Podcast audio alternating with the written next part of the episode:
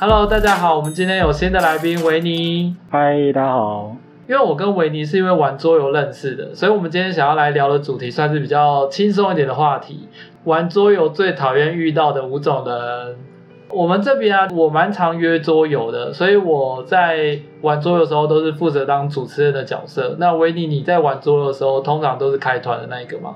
我。我不一定开团呢，可是我当过几次小型活动的裁判，不太算是说少玩呐、呃，因为其实，在一开始的时候，我有列出一些玩桌游讨厌人的一些行为。你觉得最讨厌的行为是什么？嗯、你觉得玩桌游最讨厌的行为是什么？玩桌游哦，我觉得因为玩桌游其实就在规则里面嘛，那你有一些不想要做规则，那些人其实就蛮麻烦的。可以举个例子吗？我之前遇过的哦，其实我比较。因为其他桌游有时候都会讲说，就是那规则到底要长怎么样嘛。然后常常比较遇到多的就是会自创规则，或者是说用他自己的规则，然后去去玩他自己的游戏。那有时候看起来就觉得说，你到底有在游戏中吗？还是你在做些什么样的东西这样子？可是他自创游戏是一开始就已经跟你们讲好说啊，这是自创的游戏这样吗？哎、欸，没有哎、欸，像之前有玩过卡卡颂吗？有，我有玩过。对啊，那其实它有一些那个放那个 token 啊。放那些那个棋子啊，它有一些规则说不能够连着放或怎么样啊。对，那对啊，那其实如果有讲好要改规则的话，好像都还好。可是最后常常有些人就会觉得说，哎，不对呀、啊，就是没有照着规则书的方式来玩啊，或怎么样。可是他放的当下，也不能直接阻止他说，哎，规则上面说不能这样放哦，你要不要放别的地方？这样。哦，对啊，那当然，他第一时间就要去跟他讲啊。所以，啊、可是他他通常说没有我的规则才是的时候，那个人就麻烦了。会有人这样吗？就他硬要放一个不符合规则的事情，我是比较少，就遇过一两次。可是好像讲一讲都还是会，要么就是稍微 murmur 一下，然后就是把那个棋子再丢回去。嗯，嗯，因为其实我那时候有分两种，我是我觉得在玩桌游最讨厌遇到的。第一个就是规则上面没有共识，嗯、那你这个哦，这个很麻烦。对，对你，你这个其实就有点类似，就是在玩游戏的时候，他就是。不不想了解规则，或者是他有自己的玩法。然后我这边想要分享，根本就作弊的那一种。对，我这边想要分享就是作弊的，因为我刚踏入桌游圈的时候，因为没有太多认识的朋友，所以我自己通常会在社群里面开团。嗯、可是社群里面开团有一个最大的问题，嗯、就是所有阿猫阿狗、妖魔鬼怪都会跑来玩桌游。各种形形色色的人都会出现啊。对，然后呢，里面就有一对情侣。哎，我每次在跟他玩桌游的时候，因为通常我都是带团的那一个，就是我会自己带游戏，嗯、然后教规则，嗯、然后叫大家一起来玩这样。然后那时候我们在玩的地方是在麦当劳，就是我们固定会在麦当劳某个地下室那边玩桌游。所以其实除了我们玩桌游的人以外，就是旁边还会有其他呃算是客人。所以当初我们在玩那款桌游的时候，那个女生就是会有很多。惊为天人的行为，举个例子，惊为天人哦。对，举个例子来讲，像比如说我们在玩桌游的时候，我们在玩可能卡坦岛好了，然后呢，甩骰子的时候，就明明就不是甩到七，或是甩到六，然后他就说，哎，不管不管，这个就是我刚才不小心就是手抖了下，所以我要重赛。那我们、对。其实这就是作弊啊，因为我们就想说啊，骰多少就多少，为什么你骰？啊对啊，你你骰到一个你自己不想要骰出来的数字，然后就说啊，不管他要重骰，因为他刚才什么手抖一下啊，或者是什么骰子，哎，为什么会骰子卡在缝里面啊，或是干嘛的？就是他有很多理由，他就一直要求重骰。然后因为在场其他都是男生，然后他就是说啊，不管我要重骰，我要重骰这样。对，然后或者是因为她跟她男朋友是一起下场玩，所以他就有很多说哦。就是我是女生啊，你不能一直偷我的食物啊，或是你不能就是一直抽我的牌啊。就是他想要要一些特权，那我觉得这样就算了。所以其实我在玩桌游，蛮讨厌遇到情侣相怨的啊，是哦，就是会破坏。我遇到经验有些，嗯、你遇到情侣都会说，就是两个就是互相就是互相 cover 来 cover 去，然后处在一个自己 love love 的世界里面这样子哦。就是男女最容易。有些女生如果自己知道她自己有这样特权，她就会很想要这样，想要多拿一点。对，好，那然后我还没讲完，就是说她最奇怪的行为。嗯、重点是，有一次我们在玩桌游的时候，玩一玩玩一玩，然后她就突然间觉得旁边两个在吃麦当劳的客人很帅，她就跑去问人家说：“我们在玩桌游，你要不要来加入我们？”那我心里想说：“这是什么花痴行为？”哎，这哪一招？对，就整个尴尬到爆哎！就我们真的是玩玩到一半，然后他就突然间就是转过去就问旁边说：“哎，我们在玩桌游，你要加入我们吗？”这样就就有点傻眼。同一个女生，这是同一个女生哦。那她男朋友呢？当场不在。就我觉得她男朋友好像就是比较处于弱势。这个，那就是被人家吃吃定了。对，但是就是那个女生还有她还有另外一个行为，就是她不止对她男朋友会这样，她对很多人都这样。她、嗯、就会说。嗯他就说：“哎、欸，不管不管这个东西，我要就是我刚才动错，或者我刚才没有想到，我要这样动这样动。可是他这样一改，等于是其他人原本当初做的操作就会改，然后呢，他就会赢得那场游戏。然后我们就觉得哇，跟他玩真的是很痛苦。对、嗯，那你弄的策略类的东西，他就会很成，就对很难做一些仿度啊、作弊啊或什么，就运气成分很少的游戏，他应该就很难难用这些招数了吧？”没有吗？就是策略，他就更容易这样。他就说：“哎、欸，我刚才没有想到这个动作，哦、那我要我要改连续两度。对”对他要连续两度，还会度到就是很很早之前。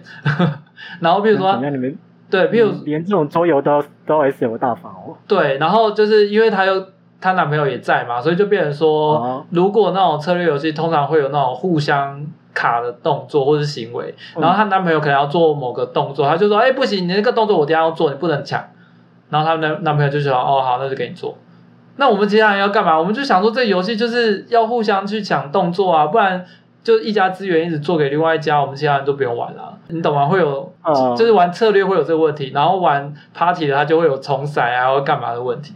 然后我就觉得，天哪，这个人好难相处哦。对，哇，那你们现在还跟他玩吗？当然就不会啊。所以我就说我当初开桌游的时候都不太熟。然后我都会直接在社群里面直接发，我后来都尽量不要在社群发，因为真的有太多莫名其妙的人会参加了。对，嗯，来的各种人，然后就有什么神奇的动作都会出现这个样子。对，然后另外一种就是我觉得是社交类的啦，社交类就我讲说他可能来，然后全身都是汗味，这种我觉得也很可怕。我比较少遇到这样，可能因为我玩的人该怎么讲？因为大部分都是我认识的人，然后所以我们。大概都不会说有太多那种奇怪的，你说衣着嘛，其实也还好，但至少不会，就算是真的，外面天气比较热一点，但是也不会到说就是你整个玩的整个过程中你会难以忍受这样。我是真的有遇过，然后我就对，就是就是，我就怀疑他是不是一两天没洗澡那一种。哎，你有点可怕哎。对，哎，我不知道你有没有遇过，就是在台北地下街，嗯、然后有在玩。游戏玩卡片的，哦，但那边的，嗯，好吧，可能我没有太跑到太里面去，可能外面外面也，虽然这样你俩好像举旗示哦，还是怎么样，但是他们的没有啊，我就是要歧视啊，啊，我告诉你，我这个节目又没多少人听，你真的不用太太政治正确好不好？对啊，我是说，因为其实也没有到真的味道很可怕，但是你会看起来觉得好像真的有一股。味道散发出一种氛围在外面这样子。哦，我觉得氛围倒不是重点，哦、因为有一次我就真的蛮好奇，嗯、我就想说，哎，那我要进去看他们在玩什么。于是我打算走进店里那一刹那，就是一阵刺鼻味扑鼻而来，然后我就所以还是真的很重哦。对，我就瞬间退后两步，然后我就觉得说，呃，我还是不要进去好了。就是那个味道真的很重，偏进去啊。没有热归热，对，但但我觉得热归热，那个味道真的不是很好闻。然后有一次我就跟有个就是游戏玩玩家，我就跟他讨论这个问题，他就说对，所以后来就是在办比赛都有一项规则，就是洗完澡才可以入场。我这居然需要有规则哦？对啊，我就心里想说，天哪，那就代表不止我有这个疑问嘛，就一定是大多数的人都有疑问啊，不然怎么会多一条这个规则？对，他们那边专有的规则嘛，我好像也没有看到说比赛。对啊，那个蛮早期的啦，嗯，有一段要好一点。对，有一段时间了，因为就是后来游戏王也开始落寞了啦。不然其实我自己是觉得，天哪，如果玩游戏王的都是那一类，那我可能就不会想要玩游戏王。已经变成这种状况。可是像之前我看到好像新天鹅堡还是什么，他们在做也是卡卡颂嘛。对，因为他们要准备选台湾代台湾区代表啊，嗯、然后就是有在几个地方比赛，但是那种地方比赛好像就没有遇到这么夸张的。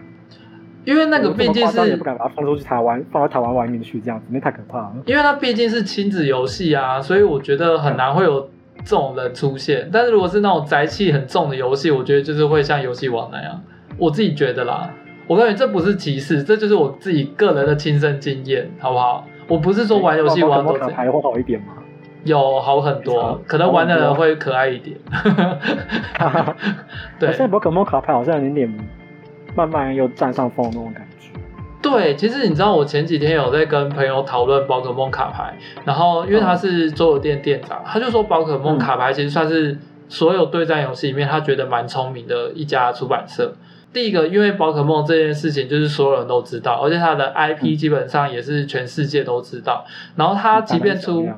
对，它即便出新的卡片，也还是会有就是很久以前的宝可梦可以出，例如说什么什么什么地区的喵喵，什么什么时候地区的什么双蛋瓦斯这样，所以其实大家对它的那个印象还是深刻的，而不像游戏王或者是什么魔法风云会这种类型的卡牌，它只要一出新卡片，人家就对它一一无所知，所以那个情感连接就很低，所以他觉得宝可梦卡牌是一个蛮厉害的，就是 IP 行销策略这样。宝可梦卡牌，其实我以前也有玩过一小段时间啊，反正是很早，大家台湾还没有那么在意的时候。那为什么？然后啊，就是没人跟我玩啊？是吗？可是越来越多人玩了耶，越越来越多人玩。多年前的时候的事情。哦，那真的很早哎，很早了。对啊，那时候刚出来，还有那个掌上游戏机，然后就是讲说你可以在电脑里面自己收集卡牌，然后甚至我还有几张。几张能量卡，那个现在都别人跑到哪里去？那刚好留下来，都还是一个纪念。应该卖钱吗？应该价值也蛮高的吧？如果你有一些稀有卡片的话。对啊，而且那个确定正版，可惜啊。你这真的都没留哦？二十年前没有留哎、欸，二十几年前应该也不算到太久吧？那时候没有留，好像没有留哎、欸，找不到啊，好可惜。反正魔风的还有留着，啊、然后魔风的牌刚好是最烂的一代，奥德赛，然后被说最烂牌。好，那接下来我觉得最容易吵架的桌游，你觉得是哪一款？最容易吵架的桌游哦？对啊，诶，桌游哦，我因为我刚刚才玩完 Switch，然后我们刚玩完那刚玩完那个煮过头，所以我现在全部都在那个吵架的印象中。哈，煮过头有什么好吵架？那个应该是嘴炮吧？怎么不好？那是嘴炮吧？吵架？他就说：“哎，你为什么不去端盘子？哎，你为什么不去切菜？你为什么不去端饭？这样啊？”你当发现有一个人在那个路上晃来晃去的时候，行人主真的想开骂。好吧，那可能我就是被骂那一个。啊，你在晃来晃去的那一个。可是他也不能说晃来晃去，就是反应比较慢啊。哎呀，没有，因为上次玩的时候，真的有一个人就是在路上不知道在干嘛。哦，那他就是看别人玩嘛。对啊。就少一家这样。对啊，就少一家，不要那么多人。还是他就硬要参加？有有有这种吗？嗯他的确是被抓来抓来凑一脚了。对呀、啊，那就他不要参加，啊、因为其实其实像这种都被我归类在反应类游戏。哦，对，哦、然后反应类游戏，对我我很不喜欢玩反应类游戏，因为我反应就是超级慢，什么闪灵快手这种，就是哦，我都完全没办法，我永远是那个抓不到牌的。冰炫企鹅有玩过吗？呃，可是冰炫企鹅算反应类吗？算反应类吗？算技巧，我比较算技巧类。对我，我讲的是反应类，就是那种要比速度的，对，要比速度。两个东西一样要丢过去那一种。就反正，因为我觉得 Switch 大部分都是反应类的，就是毕竟它是电动嘛，所以就变成说你要跟别人比手速啊，嗯、对，那种我就无法，就我永远都是手残这样。对，所以如果是 Switch，、嗯、甚至我以前很喜欢看别人打电动，然后我都不自己下去玩。嗯因为我觉得我自己下去玩，我就一直卡在某一关，然后我就觉得很挫折。可是别人就可以很轻松的，就是过打王啊，或者是马里欧啊那种东西，我就觉得哦，看他们玩都很好玩。我自己下去玩，我就是会气到不行，会卡在那边卡。欸、这样子桌游其实对你算是一个比较适合的运适合的游戏，因为大部分其实都静态的思考。就反正不要跟反应有关的，我觉得都都 OK 这样。对。嗯可是犀牛的话，你觉得算哪一种？犀牛是技巧啊，它是技巧啊，技巧我觉得还可以。你不要叫我出反应，我觉得都好。我最不喜欢就是反应，然后再来记。过心脏病啊？对，那种我都不行。哎，对，然后再来就是记忆类的，我也不太行。啊、那那记忆类你也不 OK 啊？记忆类就记忆类，记忆类的那个，对对对对对对。可是记忆类又有就是又有分就是程度啦，就是你也真的要我记很多的，我就比较难。那、啊、如果只是一点点的，我觉得都还 OK 这样。这让我想到有一个桌游是好像就是有很多，就是牌很多种，然后上面有各种不同的娃娃。然后如果是新的娃娃出来的时候，你要给它取一个名字。可是如果对我我玩过那个叫出来，对那个那个那个我真的超烂的，那个我真的是玩了每次都分数超低。对，就是你要看一下有没有人给你玩。那个就叫丑娃娃，就叫丑娃娃，我记得。对，就是那个游戏，我我觉得它其实蛮好玩的，但是我永远分数都超低。也永远记不起来你的队友帮你帮那个娃娃取了什么奇怪的名字。我永远记不起来我自己帮他取了什么名字，我连自己，都忘了。对呀、啊，因为真的就是娃娃都忘了，就很难啦。我自己觉得这种记忆型游戏我都超级难的，都被人家认领走这样。对啊。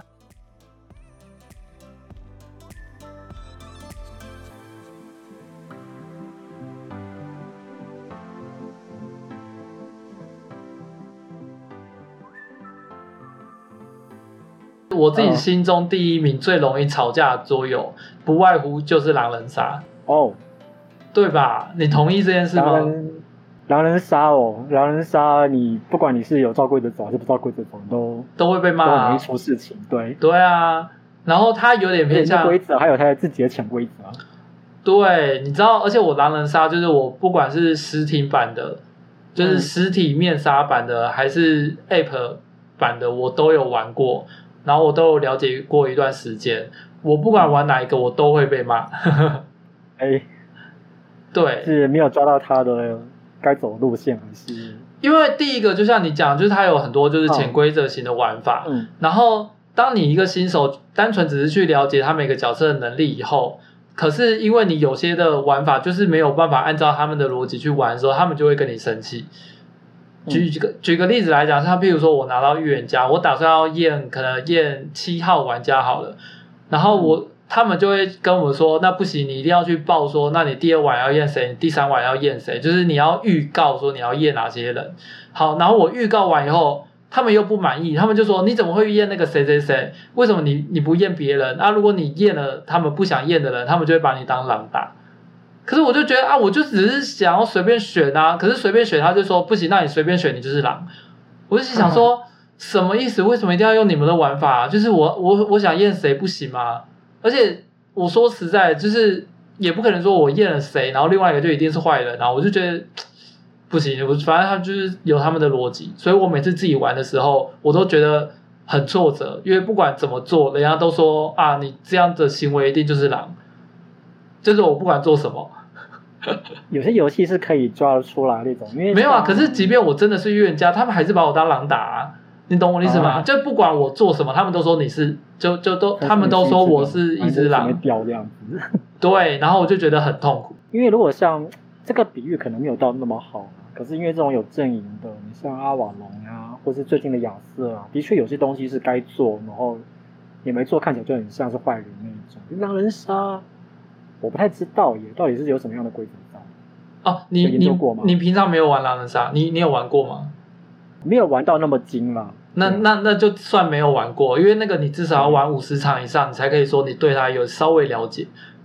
五十场哦，嗯、至少要五十场哦。因为我觉得阿瓦隆跟什么其他这一类的游戏，基本上它都还有一定的逻辑在。嗯。可是狼人杀完全不是那个逻辑。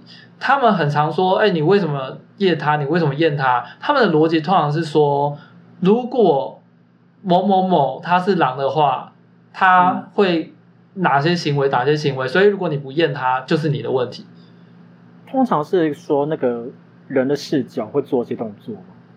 不是，通常有些人是打人人设，就是会说，哎，这个玩家怎么样怎么样，所以你可能第一晚要验他，或是怎么样。然后有些会说，因为他们其实有个流程啊，这个这一段可能要全部剪掉，因为没有玩过的人就不知道我们在讲什么。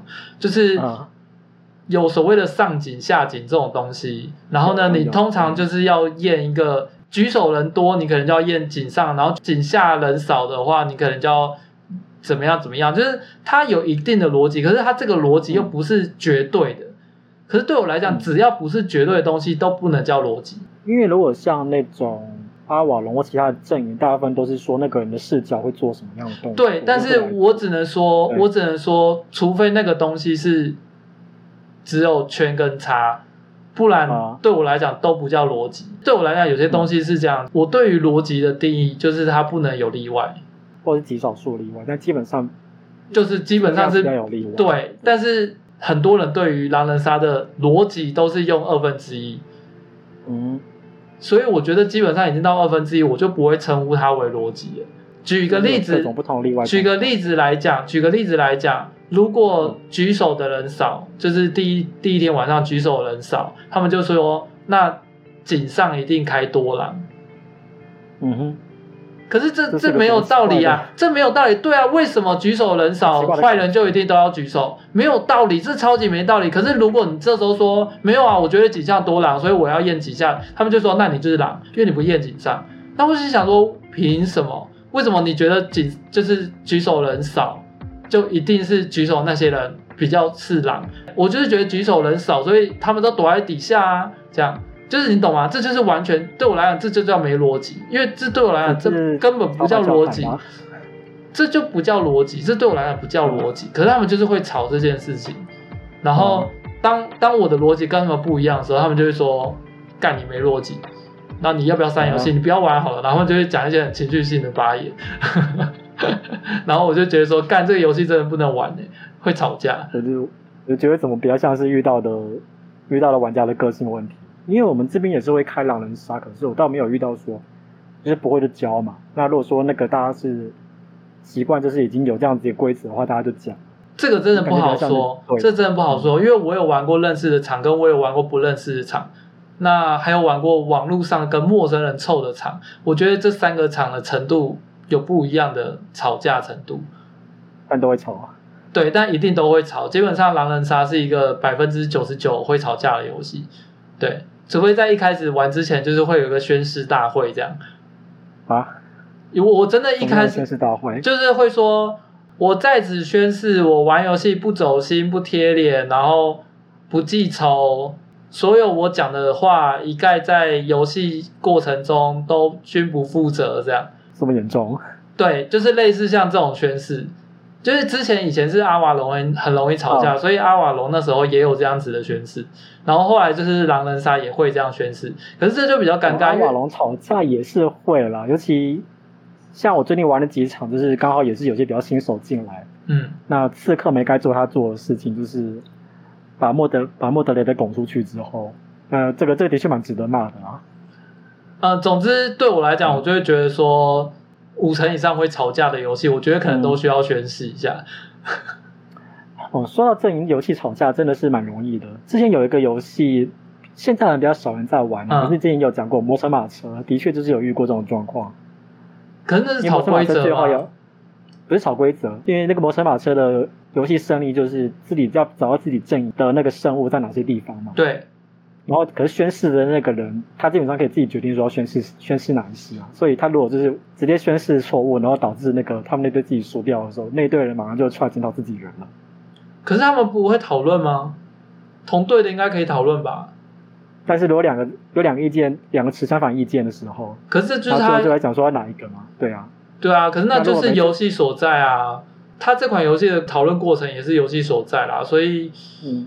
对，可是持自己意见然后，又抓错的人，那很容易被当，那其实就是战犯了嘛。倒还好，但是我觉得这不至于吵架，这顶多就说哦，那我们输了就是你负责这样，这你的锅。上次状况我就遇到说一个，也是我们在玩，那对方在宣誓啊，我们那一队其实蛮惨烈的，就是我们两个找不起，然后那个我们身后在哪里还缺一个找不到，嗯，然后对面那队觉得差不多了，应该是了，一抓错一个。